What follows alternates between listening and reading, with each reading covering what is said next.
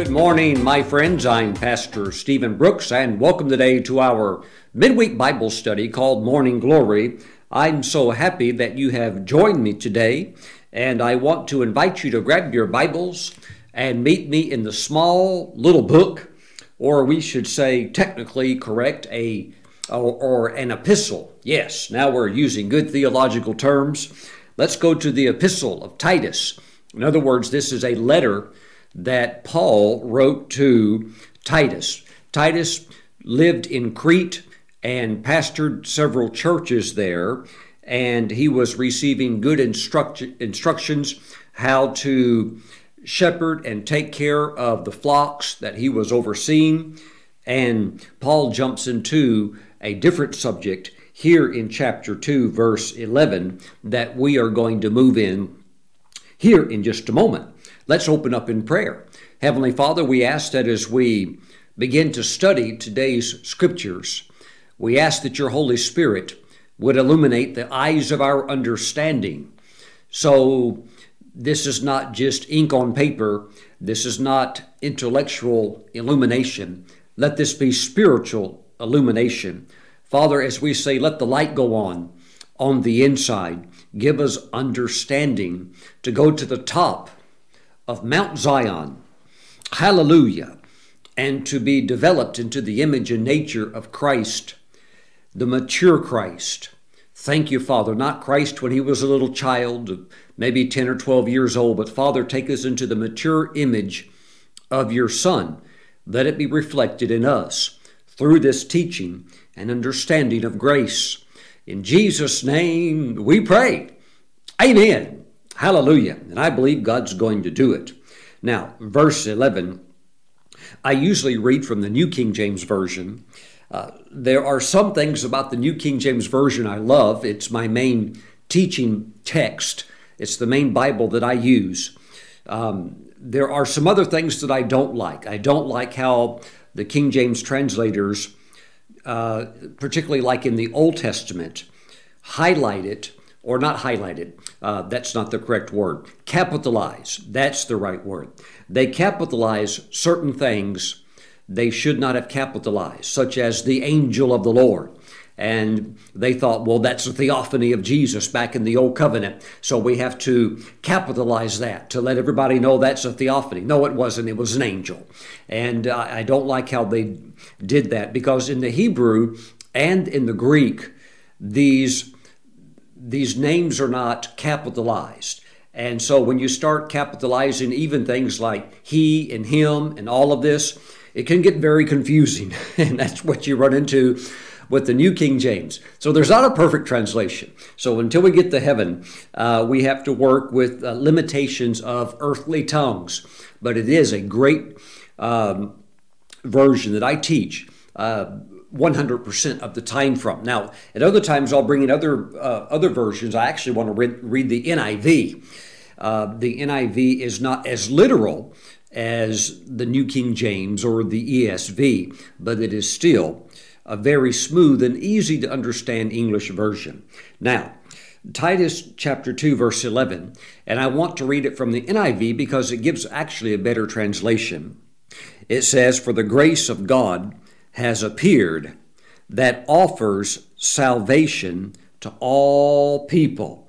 It offers salvation to all people. Now, I want you to understand that the grace of God through the gospel message and the lifting up of Christ Jesus as the Messiah and Savior of the world, okay, that grace, the grace of God has appeared that offers salvation to all people. Now, let's move into verse 12. It says, teaching us. Okay, this is fascinating. This is what I was never taught growing up. I'm going to share some things with you that, although I was raised in church from a baby, uh, my parents have always loved the Lord. My dad's in heaven now, my mom's still alive. But I was in church three times a week whether I wanted to or not. We were there. We were faithful church attendees, but I, uh, you know, you, you don't learn everything sometimes that you need to learn in certain settings or environments. I actually had a vision one time, uh, and Jesus appeared to me face to face in a vision, and he told me that one of the reasons I struggled in certain areas of my Christian walk was because of certain things that I was never taught. Now, let that sink in for a moment. Uh, don't let it mystify you because you could go to a school system and you could graduate that school system and still never learn how to budget a checkbook, right? You can go through the American school system from elementary, junior high, and high school and get out and not even know how to trade a stock, not even know how to open a stock account.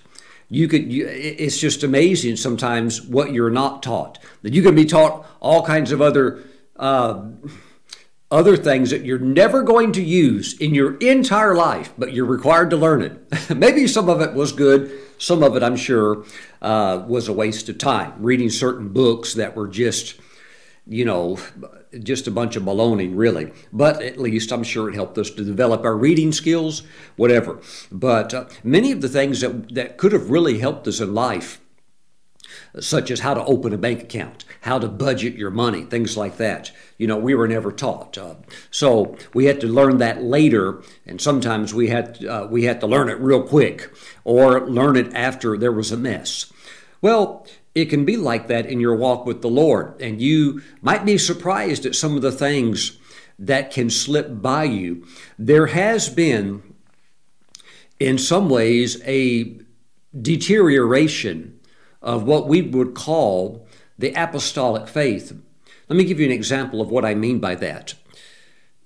Kenneth Hagin, uh, he passed away in the year 2003, was a great prophet of the Lord he had a visitation from Jesus, and the Lord told him one time that if he did not teach the type of messages that he was teaching, then uh, there were there would be certain truths that what we would call the old Pentecostals, okay, from the 1800s and early 1900s, those truths would be lost completely to the incoming generations because they had redug some wells. The Pentecostals from the 1800s, early 1900s, they had redug certain wells about prayer and intercession and the deeper walk with God, principles of holiness and principles of self-control that former generations, a lot of a lot of them, uh, some of the the people that are alive today don't even know anything about stuff like that. So it, let's just say that you were a young person today and you got saved and you start to learn certain things. Where you going you're going to learn from the teachers that are presenting certain truths today. And there can be you know depending on the culture depending on the nation that you live in there can be an erosion of their of those truths. There can be political pressure that would endeavor to back a preacher down from saying certain things. When's the last time that you heard a well-known preacher on television on, Christian television say that homosexuality is a sin.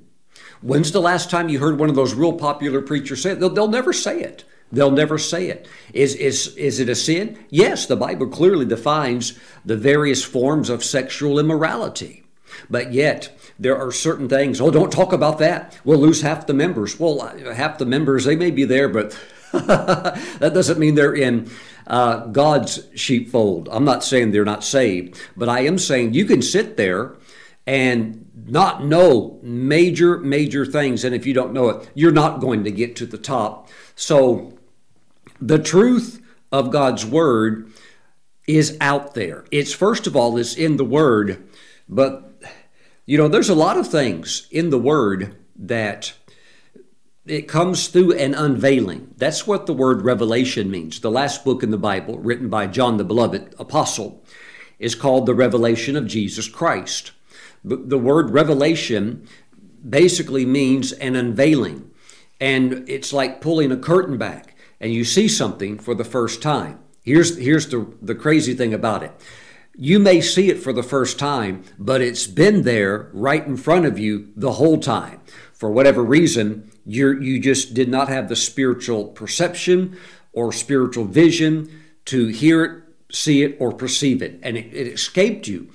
Even if there was somebody teaching it, for whatever reason, you had blinders on. Uh, I've had things like that happen, and I remember certain points in my life and my journey with the Lord where certain blinders came off, and I said, My Lord, that's the truth and it, it, was so close it, it, could have reached out and grabbed me almost. But it took the holy spirit to cause the unveiling to take place.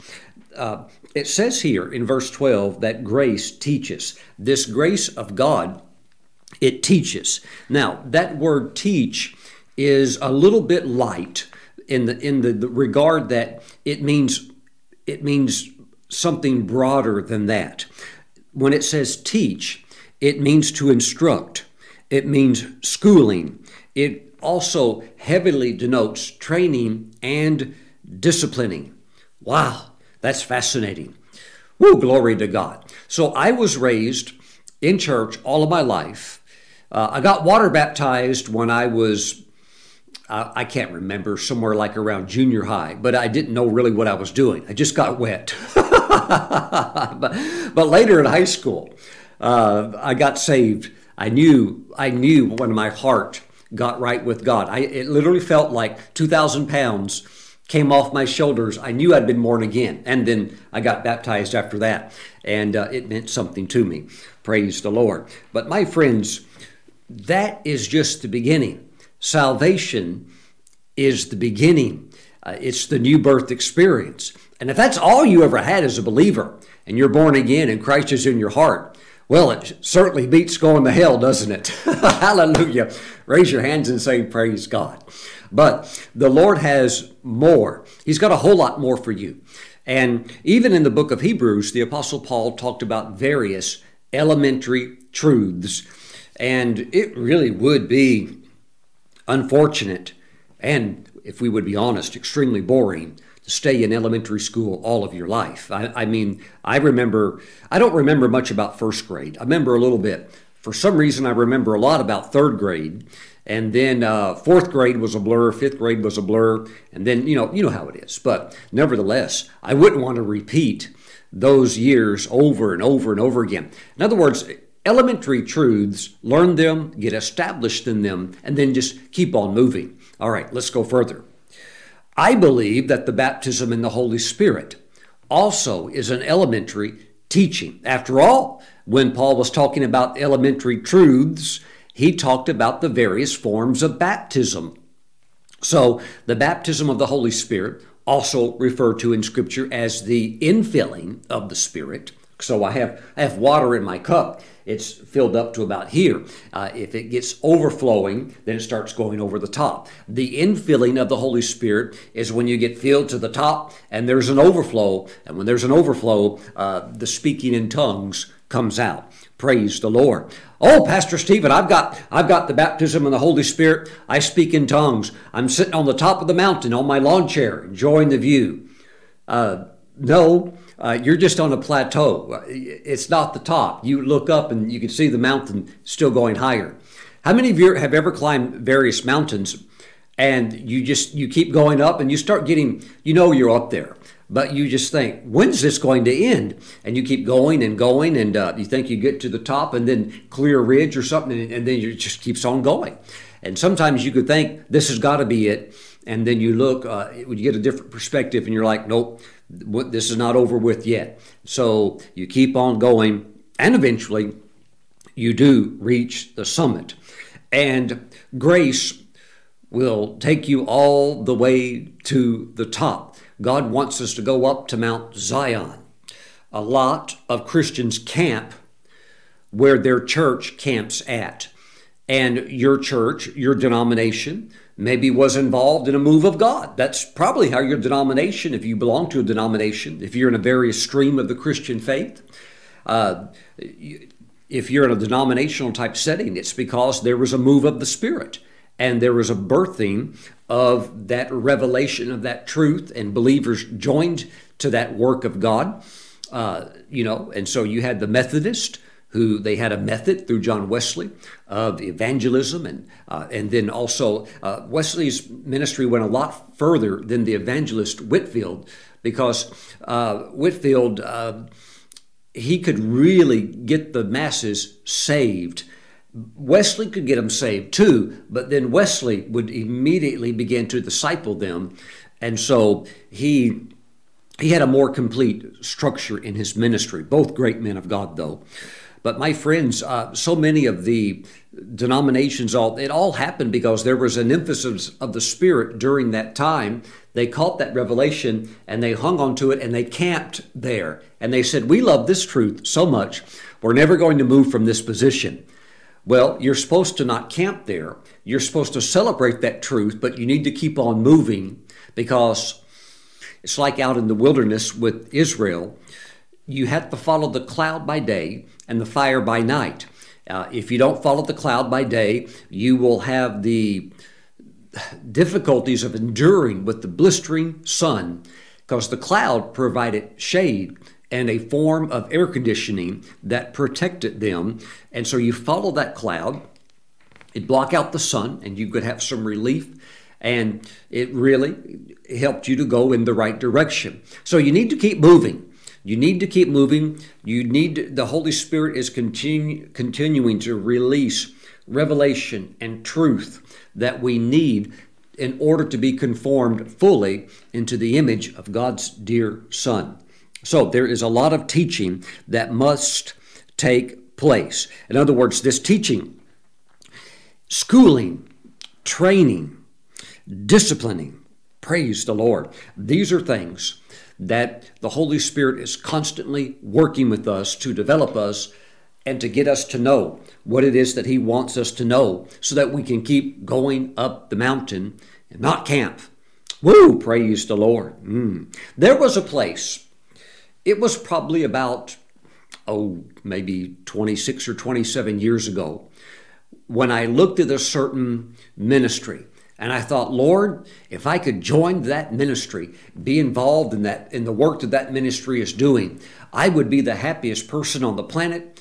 And surely there would be nothing greater or uh, more fulfilling than, than being involved in that work. But you know what? God had a totally different plan for me. And now where I'm at now with the things that I know now that I would call the full gospel. Sometimes we call it a Pentecostal type message, which believe, you know, in other words, we believe in modern day miracles and signs and wonders and things like that. Well, if I had gone the route that I had wanted to get connected with a certain ministry, well, I found out later they didn't even believe in miracles, modern day miracles. They didn't believe in tongues or anything like that. Uh, great people, happy people, they loved the Lord, but they had decided to camp uh, at an altitude that they were all comfortable with, and God was blessing them there, no question about it.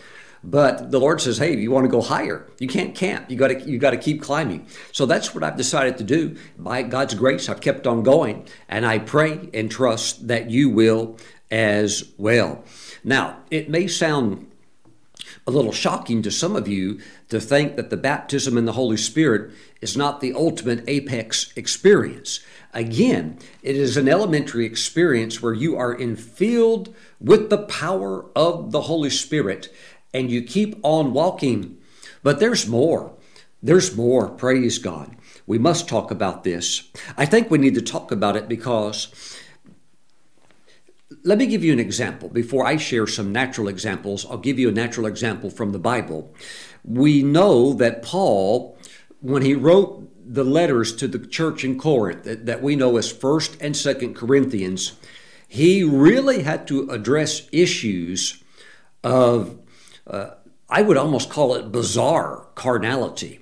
Now remember, they are saved and they all speak in tongues. Watch this operate in words of knowledge and, and prophecy and the gifts of the Spirit.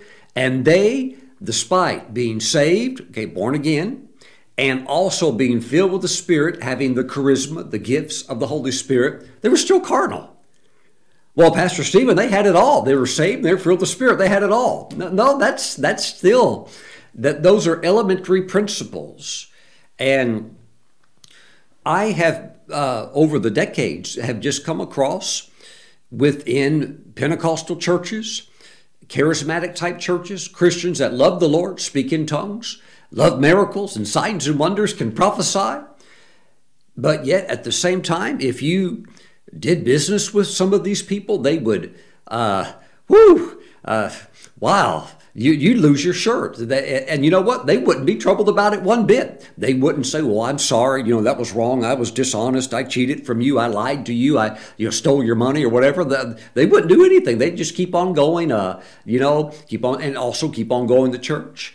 And the Lord, He wants us to be developed. He wants you to understand that you're not supposed to live in a place where sin just keeps triumphing over you. Now, we know here that grace teaches, grace instructs. So for the last 10 years, the church has had a good dose, I'd call it a mega dose, of grace teaching. How many of you know what I'm talking about? And there are some excellent grace teachers out there. You have uh, Andrew Wommack, who's probably one of the best, and he's an excellent teacher, great man of God. You have Joseph Prince, over in Singapore, preaching grace, does a great job. And uh, the message of grace through many other ministers, and uh, who knows how many books that were written on the subject of grace. It, those of you that have been in the body of Christ for a while, you know what I'm talking about. The subject of grace went bananas. I mean, it seemed like every preacher, every pastor was talking about the subject of grace for about a span of 10 years. Here was the emphasis that was being taught the emphasis that was being taught. Remember, there's two sides to every coin. Here's what was being taught is that if you have sinned, God's grace is there upon your repentance to cleanse you, to forgive you, and to reestablish you. Oh, and it was a wonderful message. And the message was anointed by the Lord. And trust me, having come out of a denomination that I grew up in that was ultra legalistic. And of course, anytime you have legalism, you're going to have condemnation like but like crazy. And uh, we had a lot of condemnation. I mean, the, not one man could ever pray in our church without closing the prayer, "God, please forgive us of our sins." We, we could literally pray five minutes later and the prayer would close, God forgive us of our sins. And it, every prayer we had was all, it was all sin conscious. We all felt so unworthy. We all felt so condemned. we loved the Lord, but we had no concept of grace. So that message of grace really shot through the body of Christ globally and percolated down to the many different denominations and uh, even, even small churches all over America that really needed to hear that. And many people begin to realize God does love us. God's not mad at us. God wants us blessed and healthy and healed up and uh, not all condemned and feeling miserable. And so people began to realize that God would forgive them of their sins. And so it was a beautiful message, but it was incomplete. And here's why because of what Paul is going to go into right now. Now, the message of grace that was taught was necessary to get the condemnation off of the people of the Lord. But grace not only has the power and the ability to bring forgiveness and to lift your face back up, to look at the Lord eye to eye, and not feel all unworthy and dirty and condemned, but grace has the ability to empower you not to sin in the first place. And that that was not really the emphasis of the grace message throughout the previous decade, and that's that's okay. That, that's okay.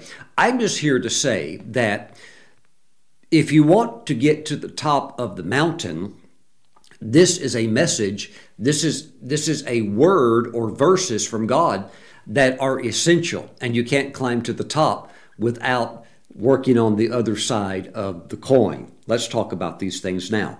For the grace of God that brings salvation has appeared to all men, teaching or instructing us, number one, denying ungodliness, denying it. Well, Pastor Stephen, God knows if I yield and give into it. God knows if I tell Him I'm sorry, uh, you know, do my best, you know, to, you know, try to do better, uh, He'll forgive me. Yes, you know, when you're sincere and you, you know, you tell the Lord, Lord, I've helped me, Lord, I've, you know, He'll He'll forgive you. Absolutely, you repent the moment you do. It's He takes it's it's washed away. No problem, no problem. But How about denying it next time it comes up so that you don't stumble and that you don't yield or give into it? How about that? Because that the grace of God will teach you to do that. Now, these were things I was never taught.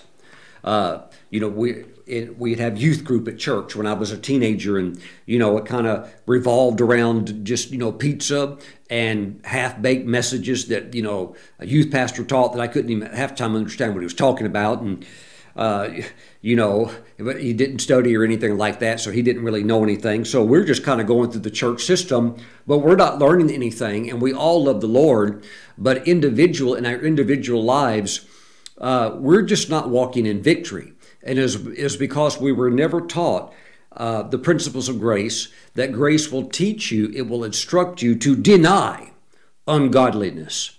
Now, I like again the NIV on this. It says, saying no no to ungodliness. Oh, but Pastor Stephen, everybody else is doing it. Well, maybe everybody else is going to hell, not me. By the way, not everybody else is doing it. There's a lot that aren't. And, uh, you know, it's usually the minority, the small, small percentage that's over into these areas of perversion and gross sin. Yet they want to amplify it, act like everybody's doing it. No, not everybody's doing it. Absolutely not. but they want everybody to agree with it. Well, I'm not going to agree with it. I'm going to agree with God's word, and I'm also not going to be doing things like that. See, denying ungodliness. So you just when you have these opportunities to participate in ungodliness, you just deny it. You just say no. No. Oh, Pastor Stephen, God understands, though, that we're weak. God understands that we're human. Well, God understands that He expects you to say no.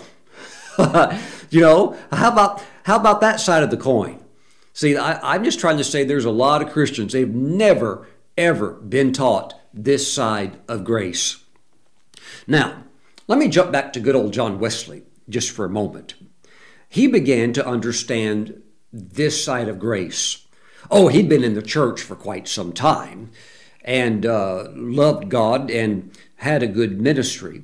But when he began to understand more of this, he found it so revealing and life altering in his Christian journey that he actually coined or termed a phrase that those of you that study theology would know this. It's called the second work of grace. In other words, the first work of grace would be salvation. You're born again, you're saved. Oh, well, Pastor Stephen, the second work of grace is the baptism in the Holy Spirit. No, no, the baptism in the Holy Spirit is just that. That's the baptism or the infilling of the Holy Spirit. But this is something different. This is that grace working in you in the saved, spirit filled believer. By the way, uh, let's just be honest with John Wesley and the Methodist Church. When that was rolling, and John Wesley in the power days of his ministry, all of the gifts of the Spirit were, manifest, were in manifestation in his ministry. And if you're a Methodist and you're watching me, don't read the current history books on Methodist history. Go back and get the old history books of the way it really was, and you'll find that miracles and signs and wonders were taking place in almost every single meeting where Wesley preached. To the degree, even when he would have the massive outdoor meetings and the crowds were huge and sometimes people would want to see him because the size of the of the crowd some people would climb up in the trees before he would start speaking and getting into the message, he would tell people, Come down from the trees because the Holy Spirit is going to move. And when he begins to move, if you don't climb out of the tree now, he said, You're going to fall out of the trees later when the Holy Spirit begins moving. Well, of course. Many would climb down out of the tree out of reverence and respect for what he said. You always have a few knuckleheads that are going to sit up there in the tree anyhow and think nothing's going to happen to them. But they all fell out of the trees when the anointing came and the Spirit of God would begin to move. And the, the symbol of the Methodist Church today is the flame. Uh, but you have to understand that flame is rooted in the power of the Spirit. The flame representing the Holy Spirit was rooted in the power of the Spirit that was there in the early days of that ministry. By the way, I'm teaching to you from an old Methodist church building here in Moravian Falls. This building, this actually uh, the room I'm sitting in was built in 1910. This is the updated edition. This is the 1910 version. And right behind me is the larger sanctuary where I stream at on Sunday mornings. That was built in 1877. Uh, this is a church that came together from two churches that were both born uh, or formed in the 1830s, actually in 1830 itself and they functioned. They were healthy and strong. But then they merged together in uh, 1877. The church was called Beulah, Beulah being a Hebrew word that means married to the land. And the church thrived and prospered for many years. And we are now privileged to own uh, this historic and beautiful facility. So I've always loved John Wesley. Uh, never knew that I would end up owning a Methodist church building, but we're happy to keep whatever part of that legacy alive. Praise God. I, I liked Wesley because he said he said the world is my pulpit, and I take that same biblical approach. And who knew that we would have internet and satellite television and things like that. And thus the word has become a true fulfillment. Praise God. But John Wesley called it a second work of grace after having known the initial salvation experience, after having known the power of the Holy Spirit and miracles happening in the meetings. And he was a person that was like, look, we're going to let the miracles happen, but we will not sensationalize this, not one bit. We're not, we're not going to get into fanaticism. We've got enough criticism already because anytime God's moving, the enemy is going to try to, you know, find areas to critique and, and, you know, cause trouble. So he said, we will not get into fanaticism. Uh, and when the supernatural does happen, we're not going to sensationalize it, but trust me, it was, it was happening. Uh, so they were very, very even keeled. And I like that. Praise God. So he understood that this grace message can really help you get to the top when you understand it from the aspect that it will teach you, instruct you to walk in the power that God has given to you as a believer. It will instruct you to deny ungodliness. Well, I, am just used to giving in, Pastor Stephen. Well, you need to start getting used now to denying it. If anything has conquered you before, any habit, maybe there's a current habit that just uh, really, uh, you know, gives you a hard time. It's time to understand that God's grace teaches you not to put up with it or endure it, but to deny it and say no to it with great authority. Teaching us that denying ungodliness and worldly lust. So we, we need to, number one, deny ungodliness. Number two, grace is teaching us to deny worldly lust. Well, Pastor Stephen, you understand that when we go to the beach, uh, Pastor Stephen, everybody takes their clothes off and, and runs around naked at the beach. Oh, so you just do what the world does, huh? Isn't that amazing that you would never go to a church service, a public gathering, say like on a Sunday morning, have maybe a couple thousand people in the service, you would never show up, ladies. Let me, you know, as an individual, you would never show up with just your bra and your panties on walk into a church like that, people would fall out thinking, Lord, have mercy, what are you doing? What if the pastor came out in, a, in like a little, um, what's that called? A Speedo bikini. Not a, not a bikini, just a Speedo. What if the pastor came out in a Speedo? People would say, My Lord, he's lost his mind. But yet you'll have other Christians, they'll go straight to the beach. The moment they get to the beach, all the clothes come off. Everything comes off. Everything comes off except a little string somewhere. well, Pastor Stephen, what am I supposed to do? That's just what we do. That's what the world does. Mm-hmm. Oh, Pastor Stephen, it's too hot. It's too hot. Grace, grace will see. Grace instruction has elements of discipline to it, and also it's implied correction. Mm, mm, mm, mm Denying worldly lust. Well, Pastor Stephen, there's certain shows I like to watch. Oh, okay. Well, you know, some of these shows can be real sensual in nature. Uh, be careful. Just be careful with all that stuff. You know, I had a pastor one time, he really loved James Bond.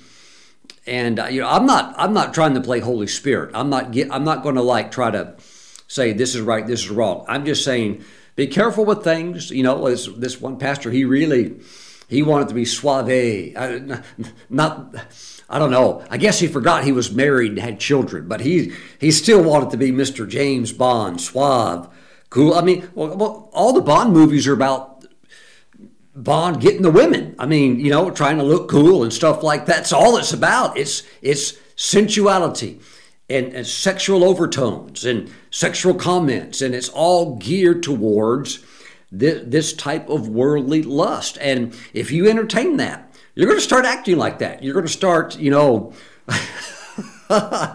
looking and talking and behaving, and on and on it goes. On and on it goes. Praise the Lord. Well, Pastor Stephen, I mean, do you expect me to walk around looking like a nun or, or monk? well, not really, you know. Um, but I'm just saying that balance, the Holy Spirit will teach you all of that. There's, there's grace. You know, ladies, you know when you're doing things that you know what you're doing to try to, you know, stir something up. You, you know what you're doing. And uh, grace, grace just puts the stop sign on that. Praise the Lord. If you want to get to the top of the mountain, hallelujah. Mm-mm. Glory to God. Hallelujah. Thank you, Jesus. We're having fun today. These are things that old time Pentecostals got it down. Pastor Stephen, they were stiff and religious. They sure were holy, though. They sure saw a lot of miracles in their meetings, didn't they? The early Pentecostals saw a lot of miracles in their meetings. Uh, and some of those things we, we rarely see. We rarely see actually one of the comments I get when I minister, when I go out and minister and start praying and asking God to heal people and I start ministering to people, is one of the comments I get is that, uh, whew, Pastor Stephen, you remind me of some kind of like old timey Pentecostal preacher from another generation, from like another era. Why? Why? Why did they say that? Because they haven't. They don't. They don't see the type of manifestations that are taking place. They don't see that today. They they just don't see it.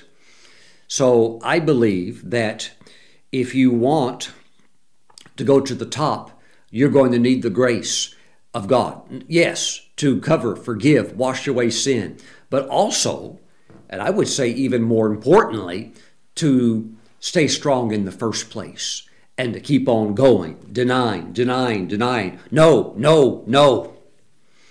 And I know what it's like. You know, I wasn't I wasn't born behind a pulpit. You know, I, I wasn't born here uh, preaching with the Bible, you know, on the internet. I, I grew up and, you know, learned a career and uh, learned a, a, trade skill, which was plumbing, worked out on the plumbing field, and then, you know, went into, uh, uh, you know, plumbing sales and things like that. And I'd had have guys, you know, say, hey, let's go out and let's go out and uh, you know eat together or you know let's go drink together. And, and all, all it would ever be is just crude conversation that you know was all crude jesting loaded with profanity and alcohol. And i just I, I, would never go. I would never go. And they, they knew that was all it was. And so um but i had all I, I everybody at any job i ever worked at they all really loved me. They all respected me because i was never like um you know holier than thou. You can't you can't do that. They're sinners. They they they do what they're supposed to do. They sin right? It's not shocking or surprising at all. So we have to we have to do our part and love people. And, you know, even Daniel, he was in the court there at Babylon, working under the king of Nebuchadnezzar.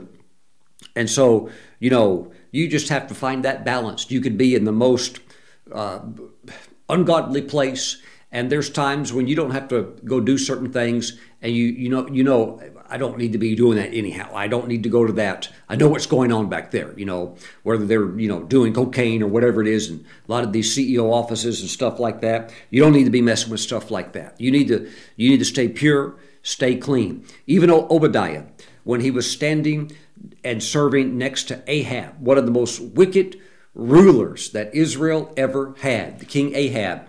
And yet here is a man who is the right hand servant of the king, hiding all of these prophets in a cave and feeding them multiple times a day, over a hundred over a hundred prophets, and uh, he somehow has to have that balance of living a holy life and still called to serve Ahab at the same time.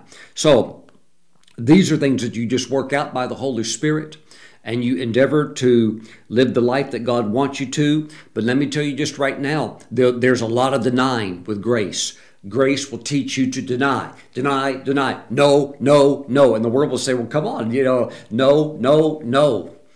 Mm-mm. Hallelujah. Praise the Lord. Denying ungodliness, denying worldly lust. Some of you men go to certain sporting events that are very crude and disgusting, where men pulverize and beat each other. And um, there's a lot of that stuff goes on, not just on TV, but also gray market, black market, where it's um, it's it's awful. And you know what? This is gladiator lust. This is this is literally a lust for blood, where it becomes a sport. So you have to really ask yourself, why am I sitting in the midst of such filth as this? Of men that want to see, and you know, a lot of ladies go to it now, and they, even the, the ladies fight each other now and fight and curse and, you know, act like the men now. And, you know, there's a lot of money in all of that. But what kind of an atmosphere is that for a person who wants to walk with God? Oh, I, I, I know a lot of Christians go to that. I, I'm not saying they're not saved. You probably even have some guys in there that fight, that do that stuff, and yet, yet they're Christians. But if you want to go to the top and walk with the Lord in the holy places with God, and uh, look, you, you're going to have to make some decisions about these things of ungodliness and worldly lust. Now, it doesn't stop, it continues to teach us that we should live soberly. Wow. Now, grace is doing all of this. Okay. Uh, this is the side so often that was not taught over the past last decade. But we're going to talk a little bit about it today, a little bit more. Number one, this grace will instruct you to deny ungodliness. Number two, this grace will, will instruct you to deny and say no to worldly lust. Number three, this grace will instruct you that you should live soberly. Soberly, not sour. You know that it doesn't say that. It doesn't mean you're supposed to be a prune. You know, walk around. You know, you know, you know, just kind of like try to act like you're ultra religious or something like that. No, that's not what it, it just means to be sober.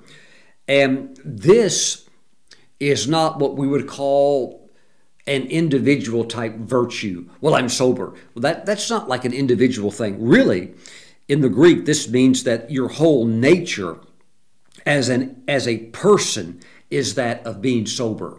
So it's just something that's part of your character.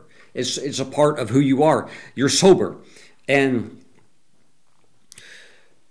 be careful after great victories. Please hear what I'm saying when something goes really well for you, yes, praise God, rejoice, but stay grounded, stay sober, stay sensitive. Sometimes, if there's a victory, maybe it's because there was competition. If there's competition, your victory meant someone else lost.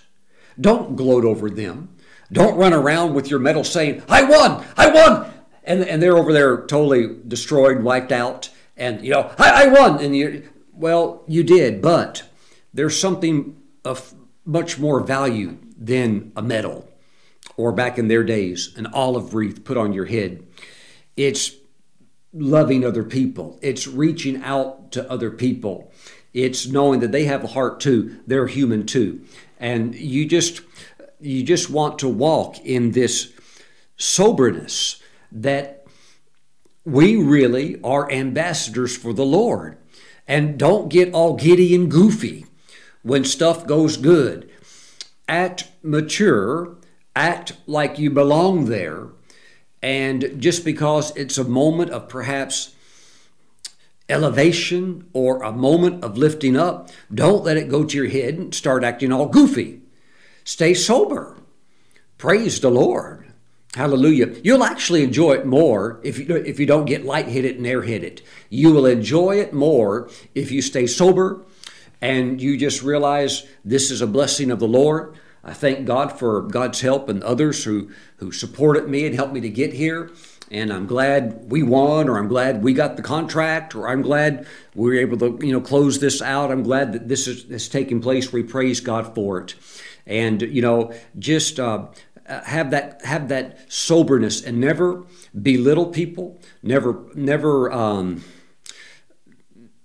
never take your strengths and use them to intimidate or push others down.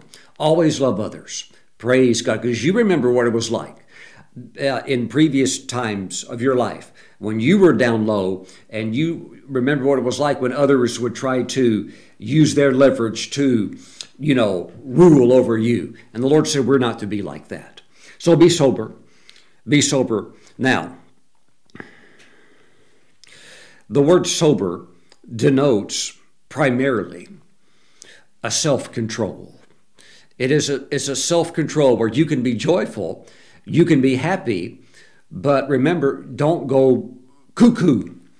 Hallelujah. That's why I liked, and I still like, a lot of these early ministers from the 1700s and 1800s who saw great miracles, but said, we're not going to sensa- we're not going to sensationalize this.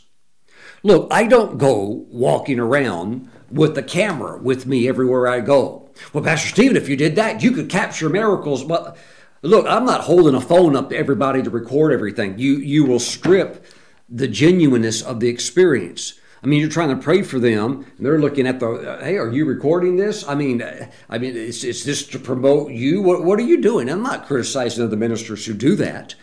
I take my phone with me, but I'm not not recording everything. I, I just I live I live for the moment. I don't live in my phone. I just live my life for the moment. I enjoy my life, whether it's recorded or not. I, I, most of the time, I don't even care. Praise the Lord. Now, if, it, if it's a meeting or something like that, and something's being recorded, you know that that's different but I don't I don't have a camera strapped to my head all the time. That, that's crazy. I don't want to live like that. Praise the Lord. You could never talk to people normally if you do that. Hey, I'm, i want to talk to you, share Jesus with you. Let me get it on on video so I can show everybody how spiritual I am and how much of a soul winner I am. Uh, no, they're not going to open their hearts to you. They're just like, hey man, I can't be real with real with you. We can't be one on one with each other. What kind of a weird thing is this? Praise the Lord. So just be careful with that. There's a lot of hype in sensationalism. And some people they do it to the they do it to the T. They know they know they're doing it. They know they're using marketing tactics, and it's not gold, it's brass. It's substituting the true gold. The true gold represents deity or divinity but they can't get into the golden glory, so they're only on the brass level. So they hype it, hoping and realizing that most people can't tell the difference between brass and gold because brass can shine up really good and you shine the light on it, it does look a little bit like gold, except it's not. And its value in comparison is dramatically lower. So, my friends, when the gold is here uh, and the real thing is here. Um, sure, we'll have cameras, we'll we'll have meetings, and we will we will minister because it helps others to see it and builds their faith. But uh, no, you you won't need to hype anything. You won't need to hype anything. And even if you never put it on camera, they would show up and people would start pulling out their phones and all of their stuff so they can share it with others. Whoo, hallelujah. There, there is a place for marketing but you have to balance that and be real careful. You know, don't don't get over in the flesh and uh, try to substitute prayer and preparation and calling out to God uh, for all these other things.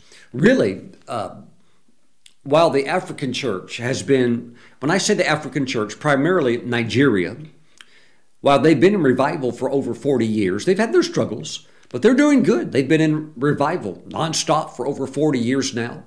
But there was a period uh, about probably about 12, 12 to 15 years ago where they began to drift some and begin to get over into um, marketing and you know let's just let's just promote the meeting through brochures and let's promote the meeting through television and we don't need to do all this prayer and we don't need to do all this fasting and uh, you know we'll just promote the meeting and uh, the, the the lord really rebuked that direction through prophets by the holy spirit because what got them there what brought the move of god trust me was not a brochure. Come to the meeting. Look how good the brochure is. They didn't, when it started, they didn't have all of that. So if you want to maintain it, you have to stick with what got you there.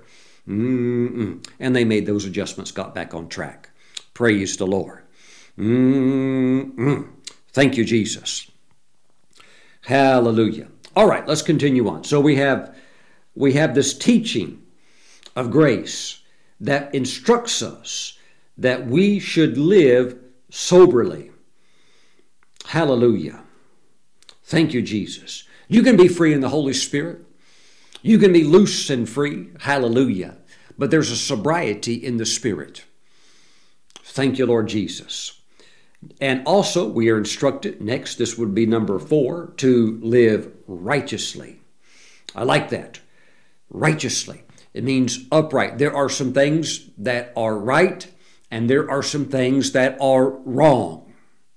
And if God said that's wrong, if God identified that as wrong, it will be eternally wrong. Well, I don't know about that, Pastor Stephen. Well, God said stealing is wrong.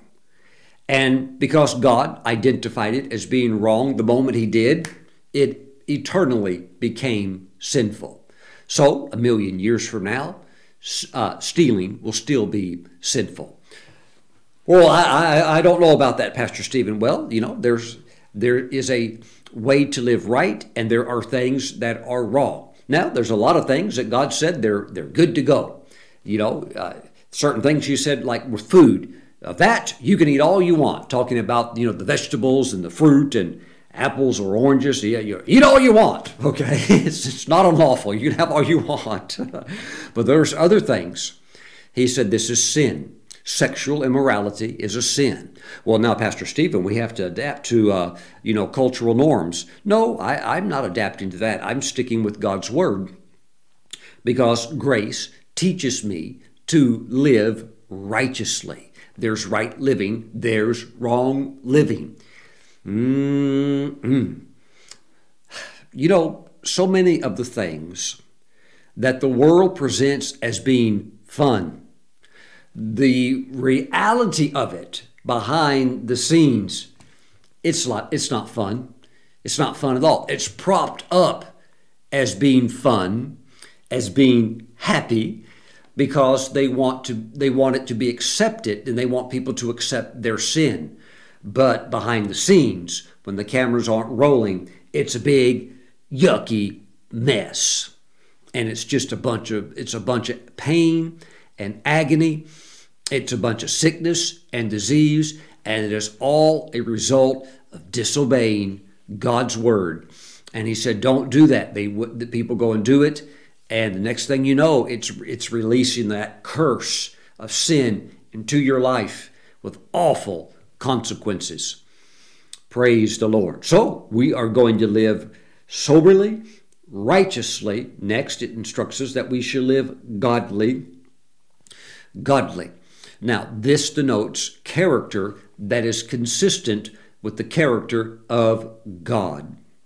I, I was a young man one time sitting in a Bible study, and I was I was single. I wasn't married, but I really loved the Lord. And I, anytime my pastor taught, uh, whether it's Sunday morning or Sunday night or the Wednesday night Bible class, I was always there. Well, it was the Wednesday night Bible class, and it was all adults, and he was teaching real good, and everybody had their notes and their Bible, and everybody was being real attentive. And the pastor, he kind of got into the theological flow, and uh, you know, he was trying to teach, you know, a little bit, a little more deeply, you know, uh, using the theologian's voice, and he kind of said, you know, in a very stoic way, and uh, what does it mean to be godly? you know, and uh, everybody mm, thought like, yes, that's real deep. You know, we'll never know. It's, it's too deep. And he said, hmm, what does it mean to be godly? Hmm. I said, it means to be like God. oh, you know, people started laughing and stuff like that. And he said, "Oh," he stops. That that's that's really good, actually. He said, "Stephen, that's really good. To be godly means to be like God." So we should live godly. We should have a character that is consistent with His. Praise God. Mm, mm, mm. Woo, thank you, Jesus. Hallelujah. Have fun. Have fun. Be free. But when you stay godly, when you stay sober, you won't be free and then get crude. Do you see what I'm saying? I, I know some ministers, they're good, good men. I've seen them get crude. I mean, talk about things that, that are just, uh, whoa, you shouldn't be going into that and really get in the thing and then start using languages that, that language that, uh, uh, you, you, know, you can keep on preaching, but every, your whole audience, your, their mind is still back on the statements you just said a few minutes ago. You're never going to be able to get them off that. And they go in the, they go in the areas and say things that are very crude and, uh, I wouldn't say dirty, but I am saying you shouldn't, you shouldn't, uh, go into that. You'll never see that in the Bible. You'll never see any minister of God's word talk like that. So have fun, be joyful, but always keep that soberness there and always keep righteousness there and also that godliness, have that character there so that you don't suddenly slip over the edge and now you've done something out of character, out of the character of God. So hold all of that together. Now, grace is not done instructing. The grace of God continues to instruct us to do what? Look for the blessed hope and glorious appearing of our great God and Savior, Jesus Christ, the Anointed One. Now, the blessed hope and glorious appearing, being, of course, one and the same, is the return of the Lord to take the church his people home with him. The, the second coming of Jesus will not be a coming where he comes back physically to the earth to Jerusalem.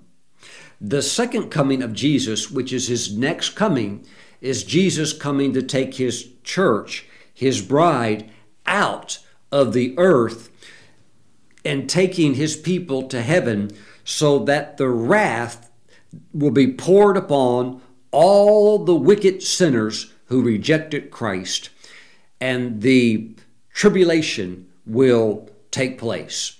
And we will be exempted and kept from that. We will be taken out. Praise God. That's what this is talking about. Grace will instruct you to be desiring that in your heart. Praise the Lord. Of course, many generations have come and gone since Paul wrote these inspired words by the Holy Spirit. But grace today will still instruct you to be preparing your heart for that. Glory to God. And who knows? Who knows that should the Lord tarry, perhaps, perhaps he would still take you early, just like he took Enoch. Hallelujah, because Enoch never died. And many of the rabbis teach that it was not just Enoch that walked with God, but there was a whole company of people like Enoch who were led by Enoch. There was a whole company of people that had a deep walk with God that were having, you know, the, the, the supernatural experiences and the visions and the glory and all of that going on. So just walk with the Lord. Hallelujah. Walk with the Lord and be expecting the glorious appearing of our great God and Savior Jesus Christ. Also, also with that coming of the Lord, there is the coming presence of the Lord. There is the coming of the Lord in the sense where He could come to you in a vision and appear to you. And I mean, I've had the Lord appear to me multiple times and share things with me. Uh, and this happened before the catching up of the saints ever took place. So, in other words, I'm I'm getting prepared, and I'm anticipating this blessed hope. Uh, yes, for the Lord to come and to take us with Him, and at the same time, He can still come. He may not take you home just yet, because that, that's kind of like a corporate thing He's going to do. But nevertheless, you need to be ready to meet the Lord Praise the Lord. Mm, mm, mm, mm, Thank you, Jesus. All right, let's go a little bit further. Who gave himself for us that he might redeem us from every lawless deed, that he might redeem us from every lawless deed, and purified for himself his own special people, zealous, zealous for good works. Praise God. That's the things that God has called us to do. So grace really does teach. Grace empowers you to say no. And I think that we've had a lot of grace teaching that just said, well, you know, God understands if whether you said no or not or gave in or uh, it doesn't matter. God will forgive you and wash all your sins away, and God's grace is there for you. You can do whatever you want and you'll be okay. Well, that's not the full teaching of grace. Grace will always instruct you to say no, to deny that. And the Bible teaches us to, first of all, resist the devil. Well, Pastor Stephen, we, we can't. He'll just steamroll over. He'll, he'll roll over us just like a steamroller. No, he can't. We would not be instructed to resist him if we could not do that. So we are able to resist him. And when we do resist him, he does exactly what God's word promises he will do. He will flee from us. Mm-mm. Thank you, Jesus. So there is a denying. And the more that you deny and say no and stick with it and overcome, you go from victory to victory. And then you start realizing, you know what? I got through it. I didn't have to yield to it. I didn't have to give in to it. Wow, this grace really works. Never knew this side of grace before. And there's millions, literally millions of Christians who don't know that side, who don't know the side to deny deny. Well, you know, Pastor Stephen, uh, culture has given in, and you know we just need to go along with it and not cause any trouble, and uh, you know just uh, kind of do what everybody else is doing and not rock the boat. Well, not if that goes against biblical principles. We are to deny that. Praise the Lord.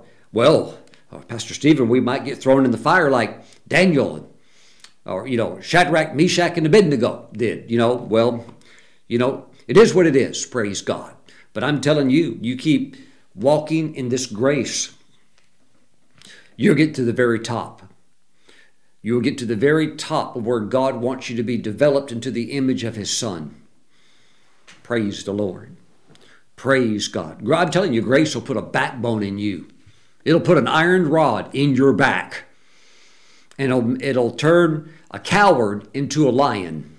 Absolutely. That, that's what grace will do. It'll, yeah, yeah, it'll cover your sins. yeah, but it'll make you bold as a lion also. Mm-hmm. That's, that's what got a hold of John Wesley. And it shook him so much and changed his life so much, he actually called it the second work of grace. He actually said it was greater, a greater experience for him than what was known, what we would actually call the baptism in the Holy Spirit. I've had other ministers say the same thing that when they caught the full revelation of this grace message, they said to them it was a greater experience. It took them into a greater maturity than even than what the baptism in the Holy Spirit did. I believe that 1000%. Pastor Stephen, I talk in tongues. That's good. Do you deny ungodliness? Well, well, Pastor Stephen, nobody's perfect. Well, woo, glory to God. Mm, it, it's it's fascinating. It's amazing. So, keep this in mind. God resists the proud, but He gives grace to the humble. So, grace goes to the humble and grace flows down in order that you may rise up. Think about that. Grace flows down. It, go, it flows down to the humble. It flows down to you in a position of humility so that you can rise up to the top. Whoa, praise God. And that's exactly, my friends, where you are going. Praise the Lord. Praise the Lord. Hallelujah. Praise God. Mm-mm. Thank you, Jesus. Grace will keep you from compromising. Praise you. Praise you, Lord. Where, Pastor Stephen, where will this grace take me to? It'll take you to the top. Here's, here's a great indicator. The, the, it, it will make this verse come alive to you. Galatians chapter 2 verse 20. I have been crucified with Christ. It is no longer I who live, but Christ lives in me. And the life which I now live in the flesh, I live by faith in the Son of God, who loved me and gave himself for me. So grace will bring you into that position of knowing there has been a crucifixion of the self will. Praise the Lord. Mm-mm. Praise God. Father, we give you praise and glory. Thank you, Lord Jesus, the grace of God the grace of God to be molded into the image of Jesus through teaching, instruction, spiritual schooling, and even spiritual disciplining. Hallelujah. Thank you, Father. Thank you, Father God. And every time you win, you get stronger. Every time you give in, every time you give in, the grace of God will be there for you. But if you want to go to the top, every time you deny the temptation, you go, you go higher. Praise the Lord. Praise the Lord. And that must come by revelation. So, Heavenly Father, we just thank you for your word. Let it be sealed in our spirits. We thank you for the new heights that your people are going to go to simply by learning to say no. Now, Father, I thank you that the majority of this grace being worked out happens in our secret life, not so much in public. Father, 90% of it is in our secret life, in secret manners and activities and behaviors that nobody sees but you. So, Father, we thank you for grace to say no and to deny it, to deny that urge, to deny it. Somebody, you're watching me, and you know exactly what I'm talking about that urge that would feel overwhelming to go do that thing. Grace will instruct you and will strengthen you to deny it. Pastor Stephen, I break it out into a cold sweat. Oh, well, then just sweat while you deny it. Pastor Stephen, I'm shaking all over. Well, shake while you deny it and say no to it. Pastor Stephen, I feel like I'm about to, I'm about, well, just get up and go walk around. Go take a walk. Go take a long walk. Hallelujah. And just deny it the whole time and praise God. And you'll discover really what grace is all about. I would say a fuller understanding of what grace is. Praise the Lord. Praise God. Thank you, Lord Jesus. Some of you, you're going to start to walk in this grace, and people are going to say, Well, what's happened to you? Just say, Well, you know, I'm I'm doing some things differently now. Praise God. Amen. Praise the Lord. Praise the Lord. It's going to be good.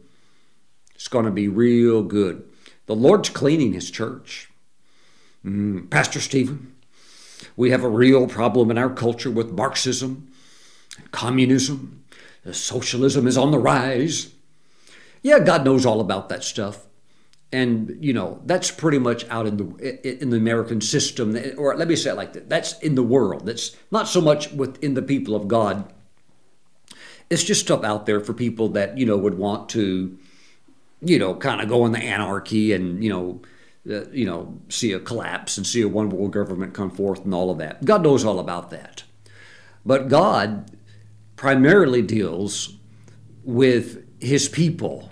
Yeah, all that's going on out there, God sees that. God and God's working also. God, God's not out of surprises. He got all kinds of things He's going to do. The enemy has no clue what God, some of the things God's going to do. So, while we see those things that are out there that you know could be concerning, and certainly we need to be praying about, but remember, we can't be saying, oh, that stuff's wrong, that stuff's evil, while we ourselves don't even live or practice what we, you know, proclaim that they should become. Mm. And I believe that's what the Lord is working on. That's what He's working on. That's the thing about discipleship, and that's the thing about, you know, developing those that are born again in the walk of God. We, in many ways, replicate what we are. Yes, we, we put the Christ that we know into them. We minister the knowledge of God that we have into them. But we're going to put into them what we have. And even if you put into them what you proclaim, and it, but it's not the truth, in other words, you're not really, you, are telling them what to do, but yet you yourself don't do it. The message will replicate exactly what you are. and so sometimes that's been why we see so many believers that um, it seems like it seemed like they missed something. Well, Paul was certainly solid, and yet he still, you know, struggled to get that over to the church in Corinth. But he certainly, he certainly didn't pull back on teaching them what they needed to do in order to make those corrections. Neither did he do so with uh, uh, Titus when he's writing to him and the churches that he's dealing with there, there in Crete. He's not pulling any punches. He's just saying, "Hey, this is this is the way we do it. This is the apostolic faith." This is the teaching handed down from Jesus Christ Himself. Praise the Lord. And it's rock solid and it will work and it will make you into the man or woman or boy or girl that God wants you to be. Praise the Lord. Now, if you're watching today's program and you don't know Jesus, well, my friends, eternal life begins with Him and can only be found in Him. If you would like to receive this eternal life, where Christ has abolished and has overcome spiritual death and has also overcome natural death and will one day even raise the believers up. The dead in Christ will rise. But the most important thing is that you need to be born again so that the spiritual death is taken out of you and the life of God, the spiritual life, is put into you. If you would like to receive Jesus as your Savior and receive His eternal life right now, along with forgiveness of sins, please, right now, pray this prayer after me. Say, Lord Jesus, I invite you to come into my heart right now. Jesus, I give my life to you. Give me your new life. Wash all of my sins away. Write my name in your book of life. Jesus, thank you for saving me right now. In your name I pray. Amen and amen. And He has heard that prayer and He has saved you, and you now belong to Him. Now, if you are a Christian but you've walked away from the Lord and you're in sin, you're in a very, very dangerous place. Come back to the Lord right now.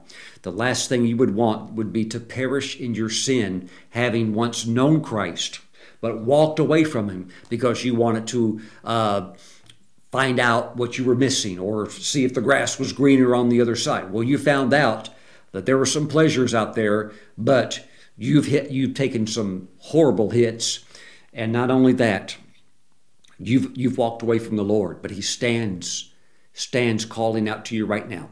Right now, if you are a believer and you want to come back to the Lord, pray this after me. Say, Jesus, I'm sorry I walked away from you. I repent of what I've done and I come back right now. Jesus, please forgive me. Please forgive me. Thank you, Jesus. Thank you. And Lord, restore me unto you right now. Restore me. Thank you, Jesus and heal all the problems and the issues I've got in my life. Thank you, Jesus. Amen and amen. Praise God. Welcome back into the family of God. Praise the Lord forever. My friends, let's take Holy Communion today. Please grab some unleavened bread, grab some grape juice. Praise the Lord. Stay, stay sober. Some really good things are going to happen to you. Don't get all giddy and goofy. Uh, stay sober. Stay grounded. Yes, stay, be joyful. Be happy. You know, rejoice in the Lord. All that good stuff. But stay sober. Praise God. Mm-hmm. Woo! Thank you, Jesus. Father, we thank you for the bread, the juice. We pray over it. We bless it. We sanctify it with this prayer. We thank you that it's now set apart as holy Thank you, Father. This is the body and the blood of Jesus. So, Father, we receive the body of Jesus, his flesh. We give you praise. We thank you for your grace, teaching us day and night. Day and night, grace is instructing us. Thank you, Father, to deny ungodliness, to deny worldly lust, to live soberly, righteously, and godly in this present age. Thank you that it's teaching us, teaching us, teaching us day and night to do these things. Father, we praise you. We receive this instruction. Thank you, thank you, thank you.